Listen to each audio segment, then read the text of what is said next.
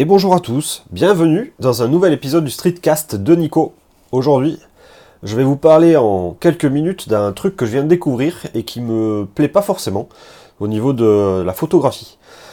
Je... Ce matin-là, je regardais des vieux articles que j'avais écrits sur mon blog, euh, des articles euh, qui datent de 2018-2019 et qui parlaient de photos. Donc j'avais fait une section euh, photos pour justement montrer certaines galeries, certaines, certaines photoshoots que j'avais fait il y a, il y a quelques temps, que j'aime bien, donc dans le cadre euh, privé plutôt.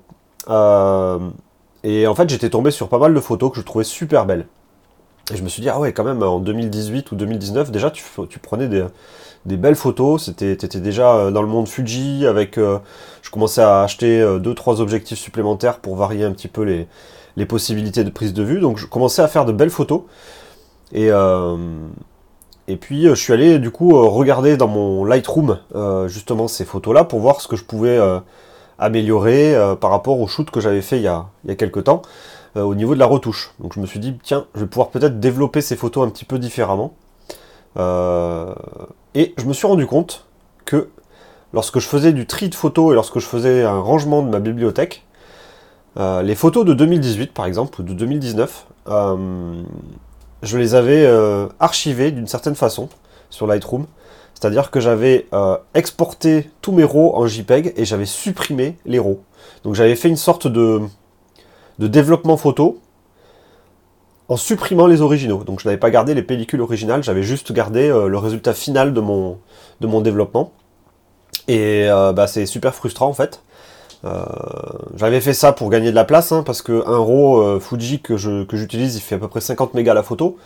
Euh, quand je garde 200, 300, 400 photos d'une soirée, bah, ça fait très rapidement beaucoup, beaucoup de, place, de stockage, prise par justement ces photos. Donc j'avais fait le choix en 2019 ou 2018 d'économiser un peu de place en supprimant les RAW et en ne gardant que finalement le, la photo finale en JPEG. Et eh ben c'est super frustrant d'avoir fait ça puisque euh, maintenant depuis euh, depuis 2-3 ans là je me suis pas mal intéressé justement au développement photo. J'ai euh, passé beaucoup de temps à regarder des formations en ligne justement pour apprendre à mieux développer sur Lightroom. typiquement il y a des choses que j'ai apprises et que je ne maîtrisais absolument pas en 2018 ou en 2019 et qui m'auraient permis d'améliorer encore plus les photos euh, donc euh, prendre les originaux et puis les, améliorer encore plus par rapport à ce que j'avais fait il y a, 2-3 ans. Donc ma, petite leçon de photographe du jour a été de dire, euh, si vous avez beaucoup de stockage, à tout prix gardez les fichiers originaux de vos photos, puisque vous, vous allez progresser, vous allez vous améliorer sur pas mal de choses, sur la façon dont vous allez cadrer les photos, la façon dont vous allez retoucher les lumières, les couleurs.